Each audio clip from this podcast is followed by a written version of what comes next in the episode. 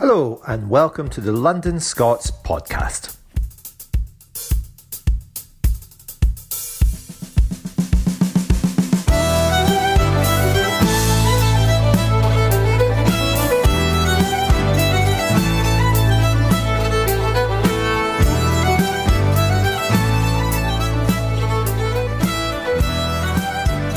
Hello, and welcome to London Scots podcast, where we have a chat with Scots who have made it to the big smoke.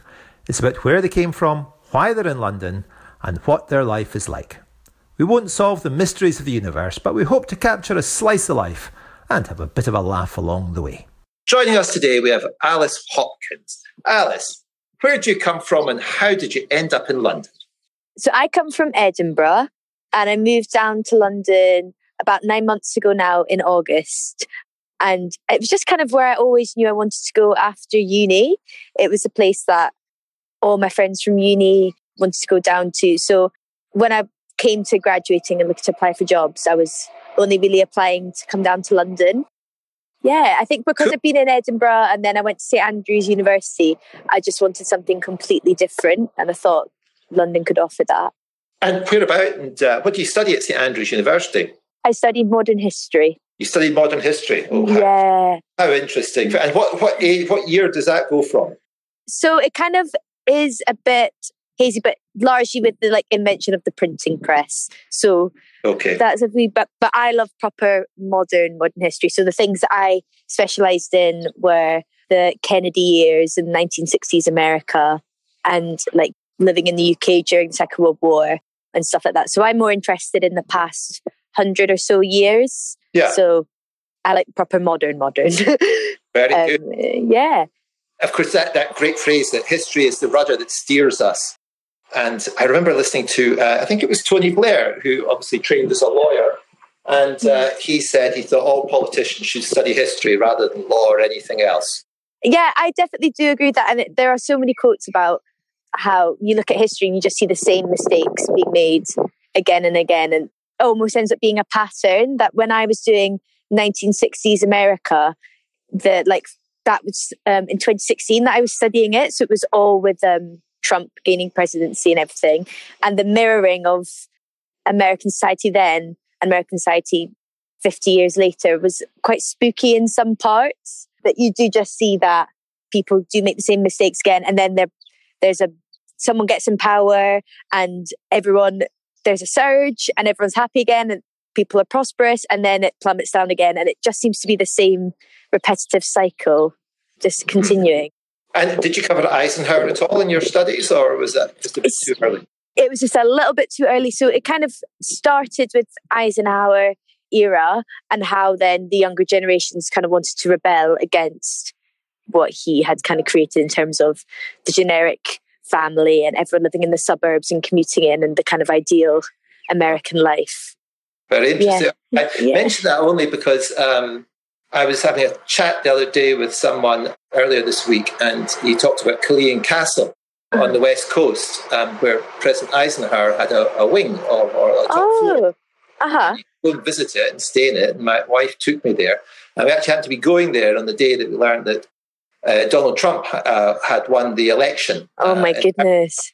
And you can go and read all of Eisenhower. It's a fantastic place to go. It's a beautiful, uh-huh. but it's fascinating as well. And you can read all of Eisenhower's papers. They've got them all documented oh, there. wow! Amazing job that he did in coordinating, first of all, the American forces, the three forces, mm. the Navy Army coming with their different cultures, and, yeah. and doing Allied forces and bringing those different cultures together in ordinate, coordinated force. And, and then all his awards and the presidency and uh-huh. that pathetic um, uh, black and white video of him warning about the military industrial complex. And if America does not get to grips with it, it will take over and dominate it. And I was reading all of this on the day that uh, oh America my gosh Donald Trump, and, uh-huh. and just to compare and contrast it, mm-hmm. same job, different personality, different background, and and different skill set, I guess. Yeah, and I suppose the things that you must be reading him talking about as being a threat to American society are the same kind of things that you feel, God, that's still relevant well, today of what yeah. we view yeah. as a threat. So you came down to London then, and yeah. uh, nine months in London, and what? And it was a job that took you down to London. You said you want to come down as well. So, so what area do you work in now? So at the moment, I'm working at um, a tech startup that does online tutoring. So rather than having a tutor come to your house, you would go online and essentially Skype with them. So I work kind of marketing and recruiting tutors. So more focused on because all our tutors are current university students. So it's essentially trying to make it the most desirable part time job for students. That's a great idea. Yeah. Yeah. So I, I just applied for only jobs in London and then knew I wanted to kind of work in a startup field just because I wanted to be in a more smaller company and kind of have a bit more responsibility than you would in a big corporate. Well, that's, that's right. And now, so let's do a quick um, run check of the things you've got in your office. Have you your tech startup? So, is there mm. a ping pong table there? There is not a ping pong table, but there should be. Okay, pool table. No pool table. Open brickwork somewhere. There is open brickwork. There is All definitely right. that. There's bean bags. Bean bags, cool. Very um, good. Yeah, it, we need to glam it up a bit because we've just moved offices. We've just moved to Spitalfields. Oh, um, well, yeah, which is very startupy. And so one of my jobs is trying to make it a bit more funky. Um, oh, good. so, so I'll be taking your tips of the foosball table. Um, I think we're trying to get a timeline of the company on one wall, so that's quite cool. Yeah. Uh, but no, we need we need a bit more quirky stuff. Nap pods is one thing I'm pushing for. Very good. And and are you working all the hours that the Lady God sends you, or or what? No, it's it's quite balanced. It's just Monday to Friday, nine till six. And it, it is good at giving you quite a good work life balance. Because I look at some of my friends that are working crazy, crazy hours within, they are quite good at being like, at six o'clock, you should go home and still have oh, very a good. life. Their fault, that's their fault for wanting to be merchant bankers. I know exactly, exactly. but they get the money. So my, my sympathy's limited. and so, so coming down from Edinburgh, did, did you grow up in Edinburgh as well? Yeah, so I. Sorry, you went to St Andrews. That's right. Yeah, but I only moved. Distance of, of growing up in a UNESCO World Heritage place, mm. going to St Andrews, which is probably a UNESCO World Heritage site, is it? If it's not, it should be. Yeah, I think it must be. Yeah, the castles and stuff. And then moving to uh, London, which is not a UNESCO World Heritage site, or maybe mm. it has a few UNESCO World Heritage bits to it anyway. So, yeah. what were your impressions when you first came down? I think the main thing was just how huge it is and how I was so used to when I wanted to meet up with my friends, you know, you can message someone, say, Oh, do you fancy going for a coffee? And you could be with them in 15 minutes. It wouldn't, yeah. it was in London. It is like you have to get your calendars out and coordinate diaries and think, yeah. oh, three weeks next Tuesday, let's have a drink, which I definitely wasn't used to. I kept messaging people on a Friday night, be like, hey, anyone free? And everyone was like, no, I've had plans booked in for, for months for tonight. So I think how huge it is and how long it genuinely gets takes to get from place to place. Yeah. Uh, really gotten into my podcasts for the tube. Yes. was in St Andrews. It would literally be walking around the corner to anywhere. But I like I like the hustle and the bustle, and it's nice, especially compared to St Andrews, where you just feel like everyone that you walk past are either students or old people. it's quite nice yeah. having a bit more diversity, but there's people coming that are from all ages, all walks of life. I remember being so surprised whenever I came back from St Andrews and seeing a child because I just never saw children walking around. So it's nice being around people that aren't just exactly the same as me. Yeah. Yeah. So, and the, the ethnic diversity as well is something. yeah, definitely. I live in Edinburgh now, but uh, I always remember when I moved back to Edinburgh after living for 10 years in London, Edinburgh just seems so white. It was incredible. Yeah, it is. And it, it does like shock you when you realize like that that is all you've known until now. And it is when you go back, you think, God, everyone here is white, is largely from the same kind of background. Most people British all the way back. Um, and then you come to London, it is nice having that diversity. And I think in London it's nice, but I find Edinburgh, I love it, but I do feel like if you're in the centre, that's where like all the nice parts are. And it's like more the further you go out, the more like people that you meet from like different walks of life. Is in London, everyone is so, you know, you walk down one street and there'd be one community, another street, a different community. Well, that it's everyone is so mixed together, which I don't think happens as well in Edinburgh. Yeah. Yes, I think that's true. And so you've got, did you have a network of pals when you moved down? Yeah, I was really lucky because I'd also taken a gap year in between graduating and moving down, which did meant? I went, um, I worked for about six months and then I went to Australia, Bali, Southeast Asia, and India. So all the Oh. classic Yeah. spots. But yeah, loved it. And then it meant that by the time I moved down, most people had already made the move. Ah, Um, good dance party. Yeah, exactly. So they'd already got settled, knew how to do everything. And then I've got a big group from uni, big group from school, and then quite a lot of family friends and stuff here. So it was quite nice that I had a ready made group already coming down. And that makes quite a difference. I, I also, when I moved down, I had quite a few friends, but London can be a terribly lonely place and a very isolating place. And, and Mhm. uh, some of the cliches are true, I find. I mean, and do you find this people won't talk to you on the tube, or if they do, do start talking to people, they give you a funny look, and, and, and that that closeness that you can often you'll get in St Andrews, or you'll even get in Edinburgh to some extent. You'll certainly get in Glasgow. Yeah. it doesn't really exist in London, or have you found have you found otherwise? Yeah, I definitely. I found. I remember getting the tube when I first moved down and thinking, God, everyone here is so miserable. Everyone just cares about getting from A to B. And then it's a few weeks later, you start checking yourself and you realize that you've become the same. That you tut if someone takes slightly too long to go through a ticket barrier, and you like mm. shove you into a tube and don't really have any consideration for people around you. And I remember going to Manchester to visit my family about two months into living in London. And I remember getting off the train and everyone being so chatty and so friendly, and even buying a loaf of bread in a shop and someone being like, Oh, how's your day been? And being so shocked. And you kind of realize how quickly you adapt to a lot colder like way of interacting with people. So I do think it is definitely true. But I think it, it does seem to be in London, it mainly comes from the fact that everyone is so busy and desperate to get from A to B that there almost isn't time to stop Oh, and Yes, I agree. People are the same wherever you go in the world. Generally, hmm uh, there is just more space and more time in, uh, in in other places outside London. Yeah, I definitely think that's true. Where do you live in London without giving your postcode away? Without right? getting my postcode. I'm um, like between Marylebone and Paddington, so far Very nice. west, which is really Yeah. nice. That's kind of where all my uni friends all kind of moved to the west, and all my school friends are more in the east. So But they okay. yeah, I moved to Bethnal Green when I first moved down, and I really liked that. I thought it was a very like exciting, cool, up and coming area. Bethnal Mhm. Green, and I work near there now, so I still get to be in the kind of Shoreditch Mhm. realm. But I love Notting Hill. I think Notting Hill's great. That's where I'd love to be. It's a terrific place, but as it's still got a good buzz and a vibe to it all because it got very expensive after, after they made the film. Yes, Uh, yeah. And I, I lived in, in Bayswater at the time, and, and everything oh, got very expensive, and, and lots of the little artisan shops closed down because they're all Oh, the rent. really? Remember, Chris Evans used to have a, an art gallery there called the Well Hung Gallery. Oh, wow. Uh, his rent went up threefold or so, or Oh, my goodness. and and uh, and and I, I took a walk down there a few years ago, and uh, I, saw you could buy a sausage roll for four pound fifty Oh, stop it. No. without any sauce. Oh, that's outrageous.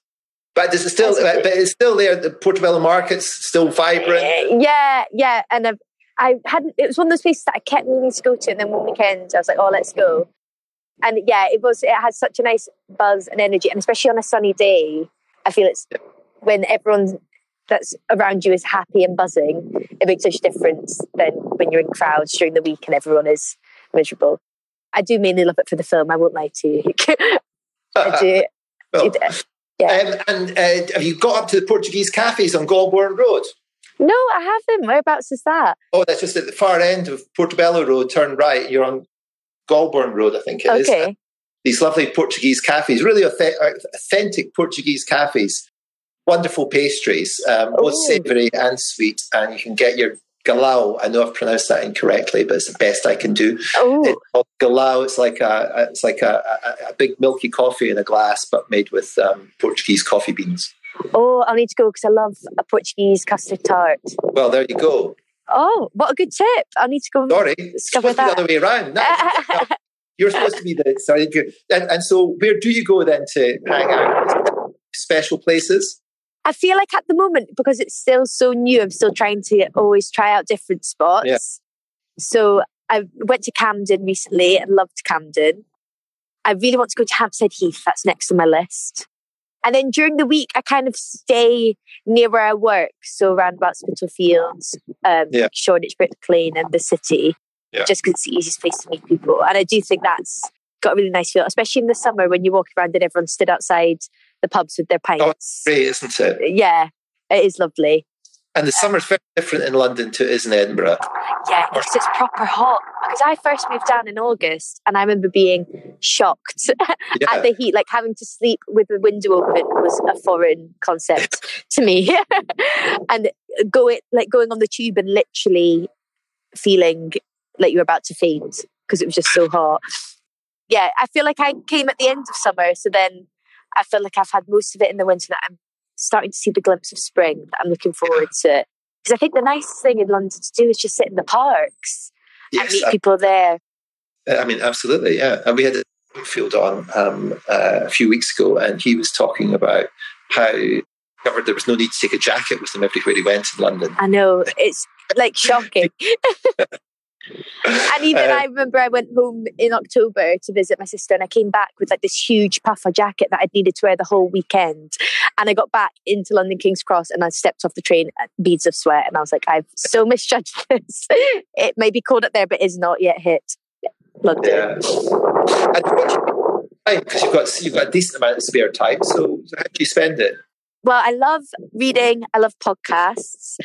And I'm trying to get into my running. So I'm trying to get better at doing 5Ks. I'd love to do a race sometime soon.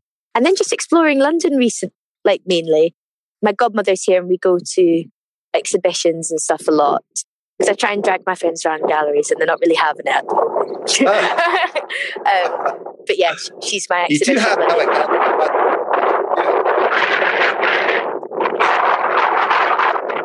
and spoil it a bit. yes, exactly. Your godmother, girl. Yeah. Um, and she always finds good stuff because I'm rubbish at sourcing them. Um, Yeah. and she's good at reading all the magazines that you need to know to find out what the latest things are and the more. Um, nice. Yeah. You have to book. I mean, these some of these things get very busy, don't they? mm, yeah. Like the Dior exhibition was gone instantly. Yeah. And by the time I was like, oh, do you fancy going to this? She was like, "S- tickets sold out to that about a month ago. good luck trying to get a ticket to that. Right. So come to the Joker app time now. Mm. So you got to tell us a joke or tell us about an app that you find kind of indispensable. Ooh. Oh, let me think. An app I find expensive. I'm actually going to check my phone right now and see what I can find. I love. Oh, and I can't choose a podcast app. Well, you could choose a podcast. yeah, Yes. I'll choose my BBC Sounds. BBC Sounds. Okay. Yeah. I love it. That's a whole thing, though, isn't it? I mean, that's Yeah. uh, that's a, well, BBC Sounds is an app. Yeah, yeah. And I feel like So- a day does not go by where I'm not listening to that. so, what do you listen to on BBC Sounds? So I love listening to because I'm rubbish at listening to things live on the radio, especially ones on the Saturday because I'm doing something different. So the Graham Norton and the Rylan Clark shows after they've happened, they get me through the week. And then I love the podcast. Have you listened to Fortunately with Fi and Jane? Say that one again. Fortunately with Fi and Jane. Okay. Um, that's great. The food program, which is just a podcast, and they just talk about the history of different bits of food. So, this to one the other day just about the history of spaghetti. Oh, really? Yeah. So, I would say BBC Sounds for sure. Okay. Well, that's great um, because that's, that's actually it's probably quite good um, uh, publicity for them for all the people that listen to London Scots podcast. But, yeah. uh, it's had a bit of a, a bum rap as well, hasn't it? yeah, it has. I read a big thing about it in the paper this week, actually, about how it's all meant to be targeted at young people, but it's not that user friendly. And it basically talking about how the BBC's trying to target things at younger people that are more interested in Netflix and Amazon Prime. And in doing, in trying to target things to the younger audiences, they're kind of losing out on who actually is their main audience at the moment, which are people that are more um, like over 50s. Yes, So- quite. Quite. Yeah, I, I can see what they're doing, but it does seem like a bunch of white, middle-aged, middle-class men Yeah, to down with the kids yeah, and, and feeling yeah. in terms of doing that. But you know, Uh, I, I think it was by India Knight, and she was saying how it reminded her of in the Tony Blair era that him hanging out with Oasis and the Spice Girls, yeah, um, and trying to be like trendy. And I think it is the same guy who was behind all those PR stunts is now working on BBC Sound. So it does have that feel of trying to make something that isn't so cool cool. But it's worked on me, evidently. Well, I use it for I use it listen to the world at one and, and a couple of other things, and I find it very useful mm-hmm. for that. And, and, after talking to you, I'll explore it a little bit more and see the other. Yeah, definitely do. Uh, I, I, you know, I, the whole thing of podcasts, the whole thing of, of, of bits of information being parceled up and then passed down to you just when you want it is a great idea, and and mm. I, I can see why everybody wants to live like, or or or if you're given the choice a lot of people want to live like that and consume their entertainment and information that way. Uh, I think yeah. growing up when there was only three channels and you just had to watch at a certain time and it was all tailored around the box and now everything's tailored around the individual. Yeah, and and it's just like listening to two of your friends having a chat. Yeah. Um, so it is. I find, especially on the tube, and you're wanting to go to a different place, and you can listen to two people having a conversation about something you find interesting. Yeah it's just such a nice way to pass the time. It is. Great. Okay, well, listen, talking about nice ways to pass time, it's been very nice to pass the time with you, Alice. Yes, thank you. You too, Ed. For coming on. And there's two tickets to the Ceilidh Club. Anytime you want to come along, just uh, amazing. We, w- and, uh, we went for our work Christmas party. Well, you can um, do that. And loved it. Do that. We'll um, or anytime you want to bring the gang from work, just let me know and we'll sort you out a discount code. Fab. Thanks so much. Ed. That's lovely. Great lovely to you, Alice. Have a great day. Bye. You too. Bye Cheers now. now. Bye bye. Thank you for listening to the London Scots podcast. It's been a blast for us and we hope that you've enjoyed it. The wonderful music was provided by Licence to Ceilidh, and if you're looking for a taste of Scotland in London and a great night out, then head over to the Ceilidh Club. Have a wonderful day, everybody, and lang may your luck Thank you, and bye bye.